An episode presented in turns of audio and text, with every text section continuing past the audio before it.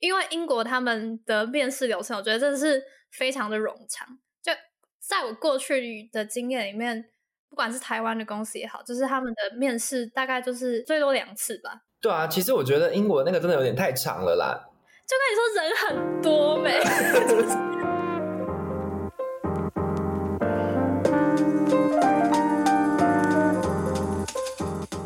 嗨，欢迎来到 B N D Lab，我是主持人 Kathleen。那大家可能很久没有听到我的声音了，因为呃，我在终于找到实习之后呢，呃，又等我的朋友，也就是寄生型 Podcaster 浩轩，耶，我又来了，耶，然后就是恭喜他也在荷兰找到了实习，而且还是飞利浦的产品设计实习，非常厉害。所以今天就是想跟大家分享一下我们两个在。海外找实习的血泪史。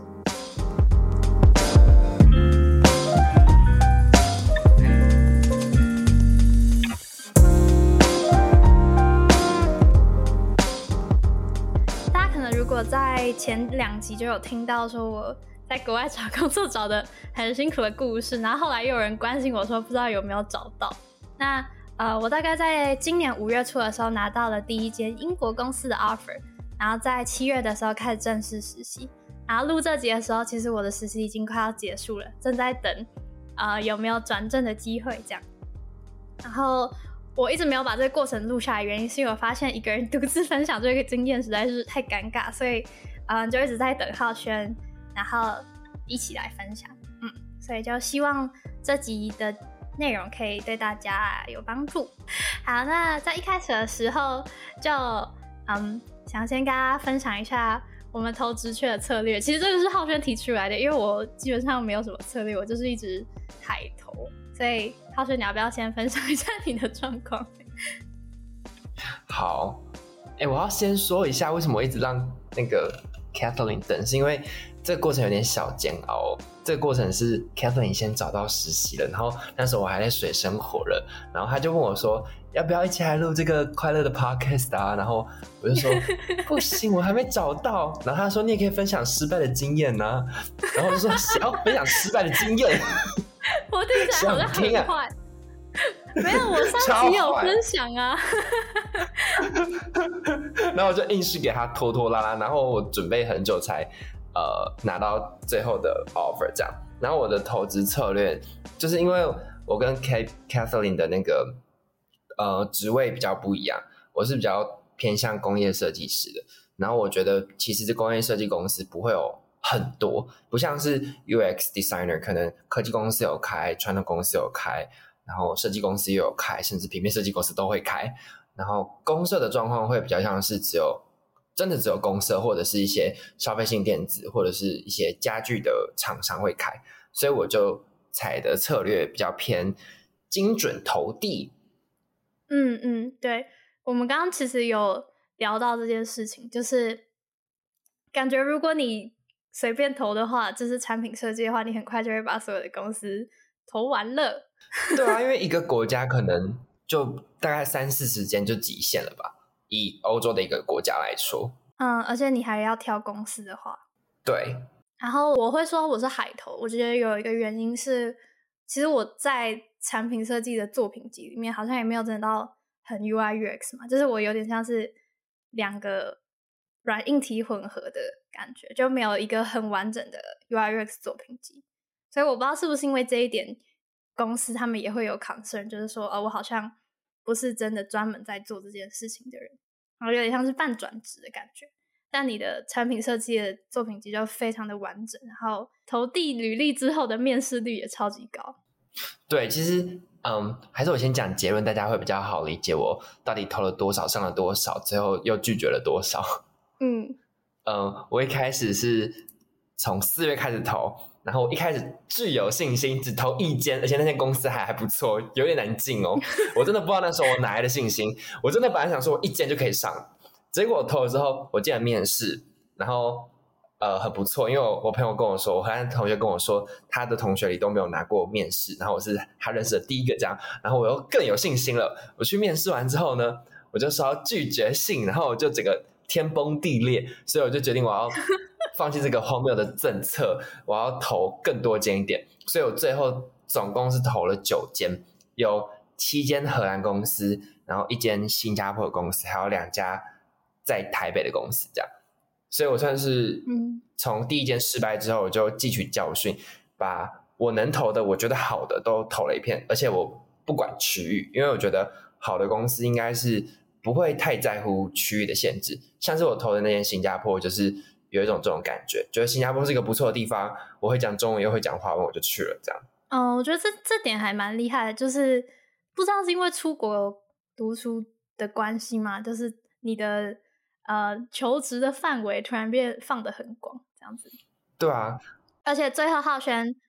新加坡的公司有上，然后台湾的逻辑也上了，然后最后也上了荷兰飞利浦的学习。对啊，我觉得有事就有机会，然后可以一个一个讲。像是新加坡的，我觉得主要上的原因是因为我会讲中文又会讲英文，就对于新加坡人来说还蛮有优势的。那也可以直接讲他为什么拒绝他的原因，是因为 他的竞我在收到面试的，应该是我收到 offer 的时候，我的竞争对手是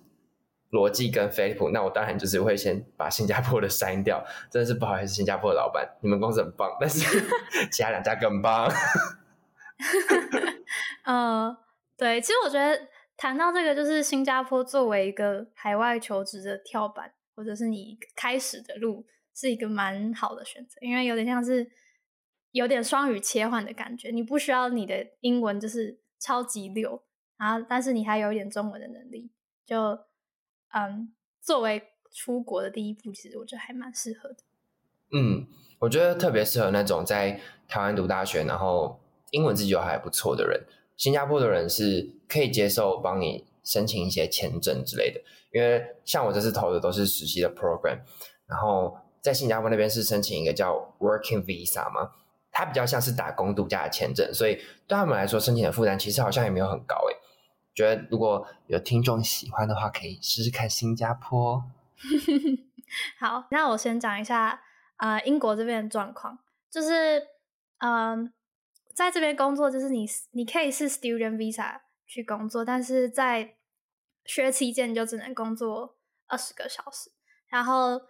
你假设你拿了呃硕士的学位，毕业之后你还可以申请两年的 graduate visa 这样子。那就是刚刚提到我在投履历的策略有点像是海投的状况。除了这边竞争很激烈的原因之外，就我有发现到英国他们开的职缺，大部分应该说蛮多的 intern 他们是想要找 gay peer 的大学生，就对他们来说这件事情蛮正常的。他们在大学期间就会可能先休学个一年，然后去累积工作经验，那导致我们这些在国外的呃求职者就变得很弱势，因为我们没有任何工作经验，然后我们就是毕业。那我们没办法申请 intern 的职缺，然后我们又要跟他们去竞争可能 junior designer 的职缺，那我们当然就是上的几率很小。然后他们还有开一个叫 graduate 啊、skin 的这个计划，然后我等一下也可以稍微仔细的分享一下，就是我有上面试到一个数位顾问产业的这个 graduate skin 然后就还蛮有趣的。嗯，我觉得在荷兰的状况也差不多，因为大部分的人，因为这边大学只要读三年，所以他们多你一年的 intern 机会是合情合理的。虽然说在台湾的训练也很扎实，可是毕竟这些训练欧洲人是不知道的，所以在呈现履历或者是面试的时候，对他们来说，你可能就会比较处于劣势，不会是他们的首选，除非你有一些特殊功能可以。就是赢过其他竞争者，这样。特殊功能啥？就是像是我自己投实习的策略，就可以牵扯到我怎么准备那个呃投实习的作品集。因为我就我就发现，我如果没有什么特殊功能呈现在我作品集的话，我真的很难投上。所以我那时候就直接果断放弃要投什么任何 UI UX 的事情，我就专心投产品设计。这样你准备起来就可以事半功倍。然后在准备的时候，你就可以仔细的去想说，哦，可能欧洲人的优势是什么？那我的优势是什么？然后他们的劣势是什么？我的劣势是什么？像我的状况就是，我的特殊功能就是我有很多什么渲染跟呃实际制造一些产品概念的经验，这些是欧洲人绝对没有，而且对他们来说超酷，他们都觉得为什么一个学生要做到这种程度？因为台湾学生就是比较认真一点吧，我觉得。然后我的劣势就是我可能就是一个不太会表达的人。那在这样的情况下，我做的 action 是，我尽量把渲染跟什么制造还有设计过程那些的硬实力呈现出来，但是我不会过度呈现，我会把我主要的呃火力集中在我怎么解释一个设计，然后把英文讲得很好，有条有理，这样设计过程解释的很清楚，这样就可以同时解决我的劣势，然后保有我原本的硬实力的优势，这样。嗯。哦，这个我突然想要插一个很有趣的点，就是因为我们现在公司的设计师，他们以前也是工业设计背景，所以我不知道是不是因为这样，我的才有这个机会，就是参加面试，就他们有特别的夸奖说我的毕业制作非常的 impressive 这样子，所以就我觉得其实不管你之后要走哪一个，要走什么样的路，就是你先把你现在手上的事情做到完美。然后这样到时候一定都是会有帮助的。对啊，因为很难说清楚硬体产品设计跟软体产品设计在大学期间之的差别。那很多设计师可能就是从硬体产品设计出来的。那虽然说你们现在做的或是应征的职位跟硬体产品设计没有太大的关系，可是因为他知道这件事情的难度在哪里，然后他看到你硬体产品的作品，他就会认可你这个人是一个厉害的人。嗯，没错。然后关于刚刚浩轩提到的，就是设计表达这件事情，我们最后呃也会特别分享一下我们两个的经验跟看法。这样，OK。那我先我先分享我的面试流程好了。我在投了大概 六七十间公司之后，不要笑，不要笑，这很常见。然后有。等一下，我刚刚讲我我我投几间吧？我刚刚是投 你你你投了九间吧？我投九间，笑。我现在错了不投了。那我要补资讯，我是投九间，然后然后六间的面试，最后上三间这样。好烦哦！你在提到这件事情的时候，我就觉得很丢脸。那请大家，请大家就是客观的分析一下。呃，英国的那个竞争比较激烈了，就是 好，反正反正好，我们现在不要纠结这个点，就是我投了六七十间之后，有总共有两只有两个面试机会，然后两个我都有走到最后，然后因为英国他们的面试流程，我觉得真的是非常的冗长，就在我过去的经验里面，应该大部分的。不管是台湾的公司也好，就是他们的面试大概就是最多两次吧，对吧？对啊，其实我觉得英国那个真的有点太长了啦。就跟你说人很多没，他们的他们竞争者很多，所以他们就是要筛很多个流程。然后我第一次面就跑了四个月，他要先要你用一个 screen video，就是他要你录一段可能自我介绍，然后去回答他几个问题，然后再来就是跟。HR 的面试就是他，假设你录影完，然后他觉得嗯你这个人不错，然后你就可以跟 HR 面试五分钟。然后面完之后呢，你就会收到一个 take home task，就是他就出一个题目，然后让你回家自己做设计一款可能 app 这样子。然后在啊设计完之后，我们就会有 assessment day。assessment day 就是大概半天的一个呃团体的面试，就你可以有机会跟嗯设计团队。呃，一对一的面试，然后你还会需要可能发表你 take home test 的内容，然后最后就是，嗯，可能会有一个小组的团体的合作。然后我觉得这件事情特别可怕，就是这是我第一次嗯面试的这个经验，就我最后被刷掉了。那那个时候就在团面的时候，大概有十个设计师左右吧，他把我们分成几组，然后要一起讨论一个设计专案，不止设计师，他还有。其他开放职位是一起面试的，然后呃，就是我们是当下会突然收到一个设计的题目，然后要请呃，就是这个组里面的人一起发想，可能要怎么改善这个公司的 landing page，这样，因为它是一间设计顾问公司，然后其实当下就很可怕，因为呃，除了我以外，其他三个人都是英国本地人，所以他们在看，就是像我们可以大概的，就是浏览过整个中文文章，然后就抓到它的要点。但我用英文就没办法这么快掌握这件事情，所以在我还没进入状况的时候，另外三个英国人就已经开始讨论起来了。然后他们讨论的语速非常非常快，就是因为又有时间限制，所以整个就是加剧我的紧张。然后最后还要就是发表这样，然后发表的时候，我也是突然被嗯，就是推到台上去，然后发表，所以这整件事情就让我压力很大。然后我后来也觉得我没有表现好。但是我不知道为什么我还是有机会跟 CEO 面试，所以就是我有走到最后一关，但我最后还是以嗯英文沟通表达不够有自信为理由被刷掉了。然后我那时候就很难过，因为在台湾的时候我就是一个对自己表达有自信的人，然后到这边的时候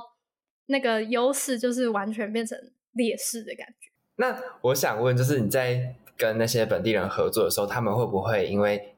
觉得你是一个跟他们民族不同的人，所以也有点忽视你的意见，还是其实他们只是自己讲的很快，然后就忘记你了？其实我觉得他们不会忽视我的意见，就是他们会，他们反而有时候会停下来，然后问问看我的意见。这样，就是我觉得大部分的嗯当地人都蛮贴心的，而且因为英国本来就是一个种族非常多元国家，所以大家都蛮习惯说，就是今天有不同文化背景的人在这里，这样，只是纯粹是。我很难就是 catch 到他们刚刚讲的重点，然后给出一个更精准的 feedback，是让我觉得很挫折的。但这是我第一次面试的经验，我觉得我后来就有在慢慢进步。这样子，这个真的是每个留学生都要面临的挑战。因为就像我们在讲中文的时候，我们不会把每一件事情都讲的超级简单易懂，或者是解释的超级清楚。对于我们在外国留留学来说，呃。很多时候，英文听力就是一个很大的挑战，然后更不用说你还要听懂，还要当下给回馈，甚至还要在一群人面前发表。对，就是变成说你到职场上的时候，这就是一件非常常见的事情。因为在在学校的时候，他们都还只会是一个私下讨论的形式，或者是你有准备之后才上台发表。但是在公司就不太一样，就变成说更正式一点。嗯，而且这种发表会直接跟你的专业能力挂钩。所以很多时候，嗯，我遇到的同学，包括你，就是 在英文这方面有点小受挫。虽然我英文也不好，但是我有包装我自己，而且我比较没有像你刚刚经历的那个团体面试，然后还要现场发表的流程。嗯，对。然后第二次面试，就是我现在有上这间，我就觉得，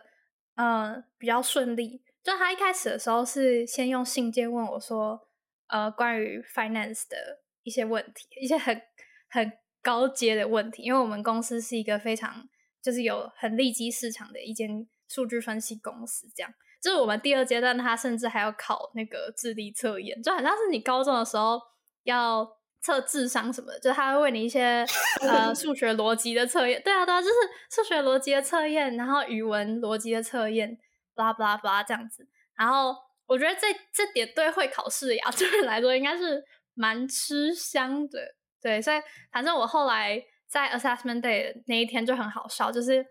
我看到四个都是亚洲人，然后我就直接放心下来，我就想说，哎呦哎呦，这这局感觉有机会这样子，这局这场荒谬，就是他办了一个考试，把外国人全部 刷光。哎，没有，但其实后来后来我就发现，其实还有两个外国人，但是他们是在另一天另一天来考试。但反正 whatever，就是很很幸运的遇到全部都是亚洲人的局。然后那个时候我就觉得我的就是那一次的发表就表现的很好。这样我不知道前几集有没有分享到，但是我觉得就是有一个很好用的方法去介绍你的作品，就是可以用 STAR 法。嗯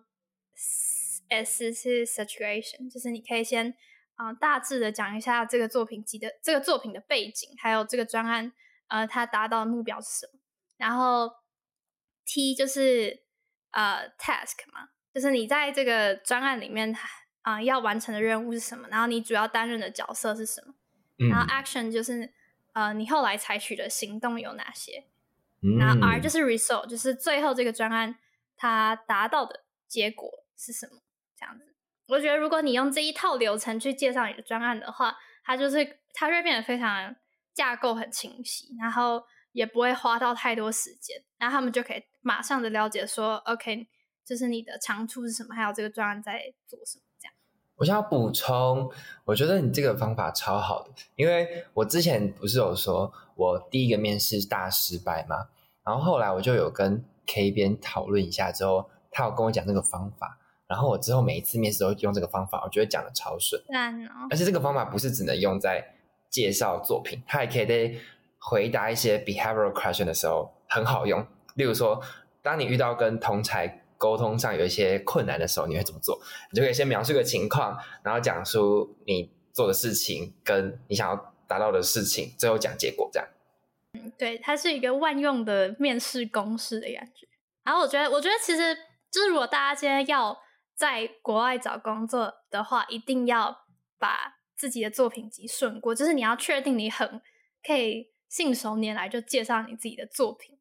然后这样子才会是一个比较好的状况。因为就算你今天用中文面试，你可能都要准备，那更何况是用一个非母语去介绍这些东西。真的，英文不好直接回家。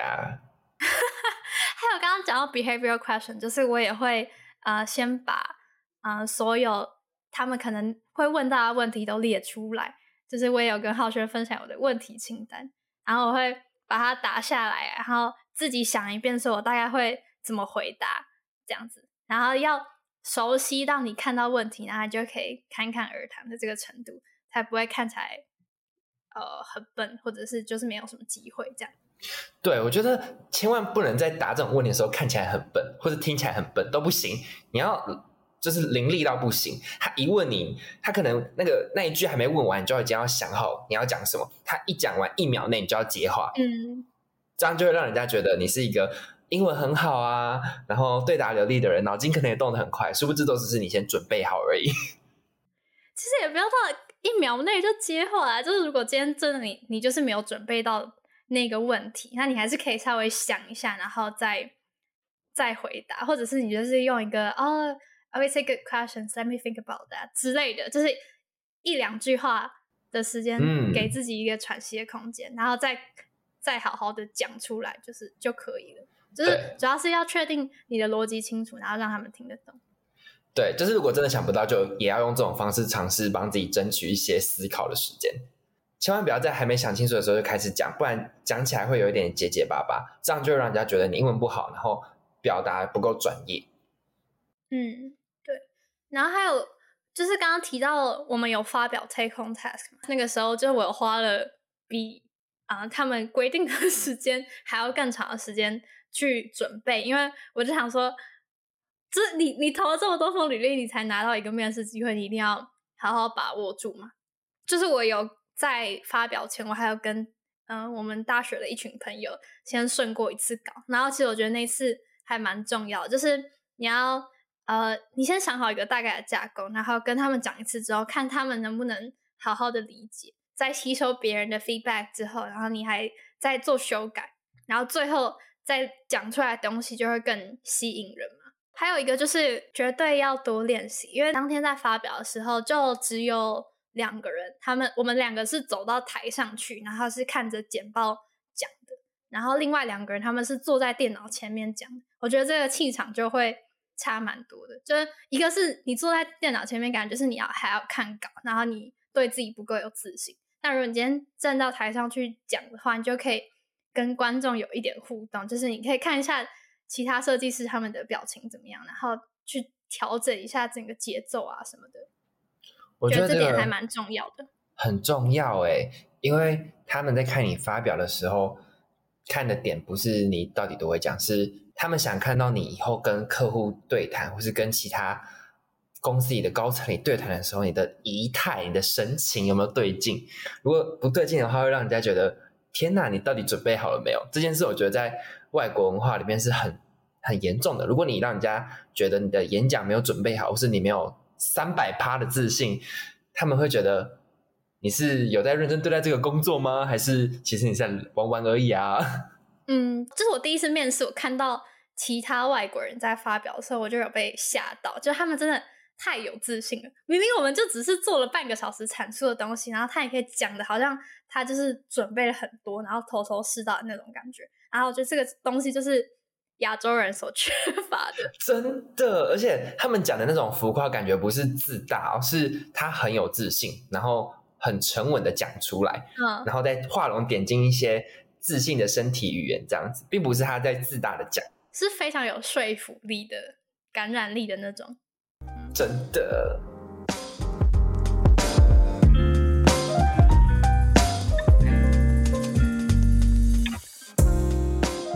那就是既然讲到这个，然后就大概跟大家分享一下，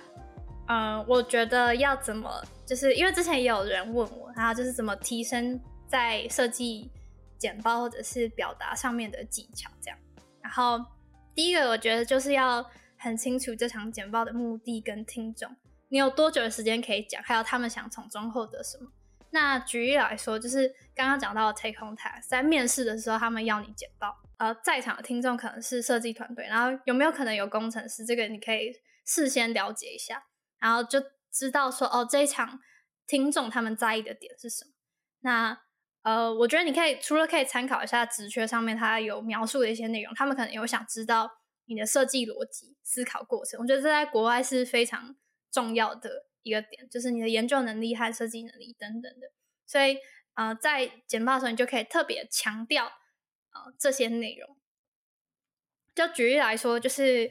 呃那个时候他们有给我们一些 background，就是呃还有给我一份 persona，然后我就在这个 persona 上面去做文章，就是说。OK，我在我在这三个 persona 里面找到哪些共同点？那因为这件事情，所以我决定我们的设计目标会是什么。然后我觉得这这这个决定的过程，你要把它讲清楚，不是呃没有重点的流水账这样子。我觉得这个超级难，而且大部分的台湾学生可能不太能做到这件事情，因为。它等于是你要有一个长期的训练，然后很有意识的注意自己在讲什么。特别是你刚刚讲的，像是做一个设立决定之前，我考量了什么这件事情，其实很难流畅的又精简的表达出来。但这就是外国人为什么那么厉害的原因，他们都可以讲的很有逻辑，然后又简单易懂。嗯，我觉得有一个点是，可能你的简报前页跟后页，他们是要有关联性的。就你是在讲一个故事，不是在讲各个不同页的 PPT 这样子。嗯，真的，我觉得他们特别注重每一页之间是不是可以很 smooth 的接过去，而不是列点式的呈现。就是我在简报制作的一开始，我就会先把整个目录页完成，就是因为假设你今天收到一个 take home task，它可能是要求你在可能八个小时内，或者是三五个小时内就要把。这整个设计做，那它其实时间是不多的，所以我会根据它上面写的一些呃目标啊，然后去把我今天要讲的内容直接框出来，就是说，OK，我第一页可能就是设计研究，然后再可能是 wireframe，然后最后 design design 这样子，然后这样子你在做简报的时候，你就可以知道说，OK，我要在哪里着重讲，然后还有各个。各每一页之间，你可能会抓多久的时间？这样，你是这样子准备简报的吗？我准备简报的时候，通常会先把大纲写出来，这是我跟荷兰人学的。我发现他们不会直接开始准备一页一页要讲的内，应该说他们不会先开始准备每一页简报的内容，而是先退到逐字稿或者是一个纯文件的档案里面去，把自己的想法先全部写下来。这样他们写完之后，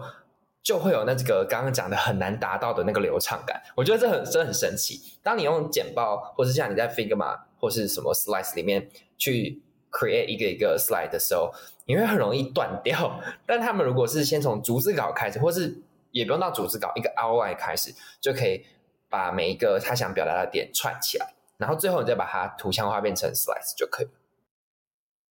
哦，哎，我觉得这个方法也蛮好，就有点像是你先想过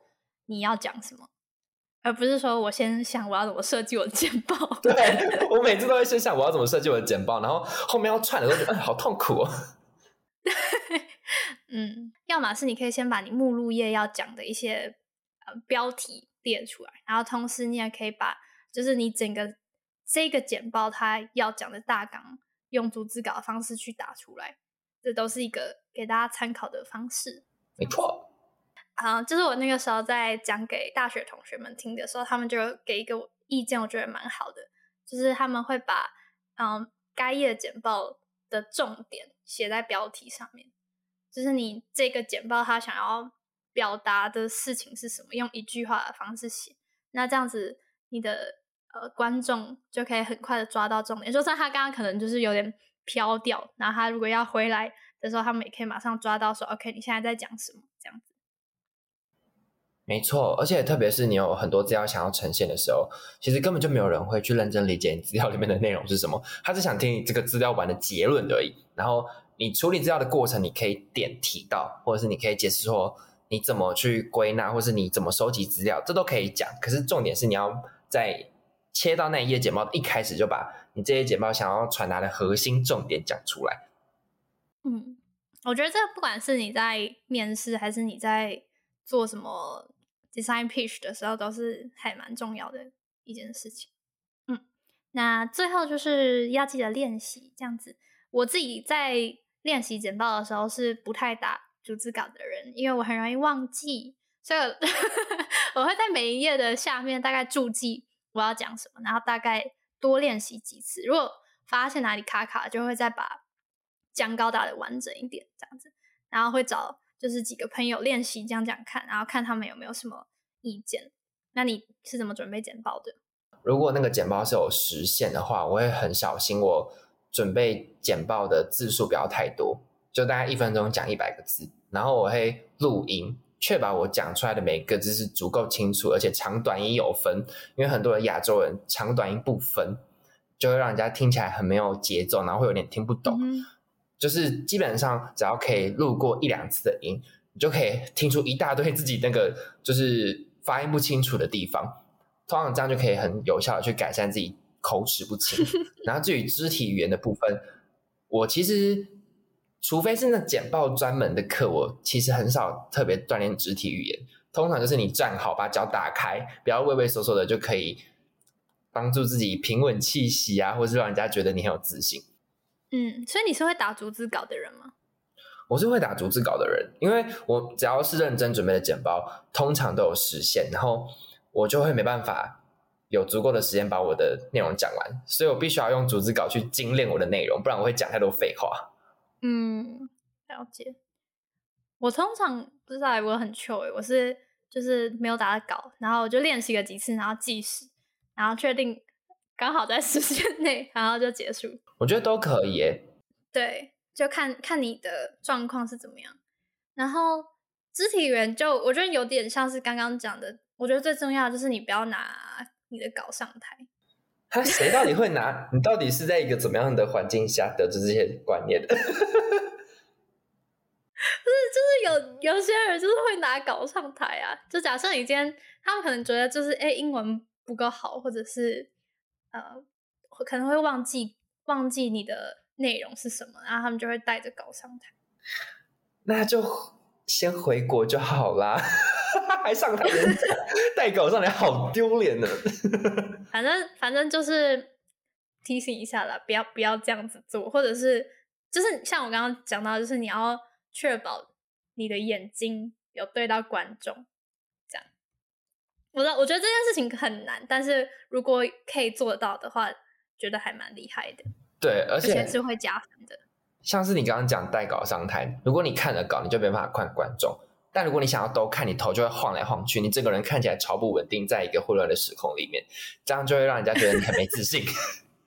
有些人其实有些人是可以把带稿上台这件事情诠释的很好的，但他一定是有特别训练过，或是他的一定在讲一些很 hardcore 的内容。所以他就可能看一下，马上就会再转回来大家的目光，这样子不会一直看的那个。对，就是提词而已，提词而已。假设你今天真的不对，提词而已。没错，那我觉得这差不多就是可以可以分享给大家的简报技巧吧。你有没有要补充的？我觉得有一个很好的简报技巧可以分享给大家，就是在上台前的时候，假设今天，嗯，我想一下怎么解释。你走上台了，然后你准备要开始演讲了，然后大家也意识到你要开始演讲了，然后两就是大部分人都已经在看你的时候，你再多等个三秒，你再讲，这样子大家会更把注意力放在你身上，因为你有一个空白，然后这个空白不是尴尬的，这只是呃让大家把注意力再聚焦到你身上，同时你再多喘个两口气，你第一句话讲的就会比较好。然后如果你第一句话讲的好，你后面就会讲的很好。而且我觉得大家就是真的在。如果你今天有这个野心要出国啊，这都一点了，嗯，什么意思？我用我的我的防喷罩掉下来。好说就是，如果你今天有这个野心要出国，那我觉得你在大学时期真的要多练习上台这件事情。就是你今天先把你的中文简报能力做好。然后再来换成英文，就会比较容易一些。嗯，我大学的时候参加那个 Toastmaster 的社团，就是用英文演讲的社团。如果大家有兴趣的话，可以去找找看你们学校有没有。应该是每个学校都会有类似这样子的东西。没错。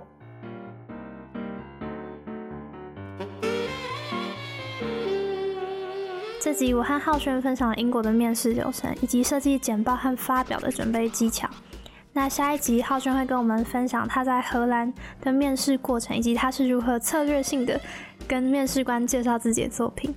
那就谢谢你今天的收听，我是主持人 Kathleen，我们下周见，拜拜。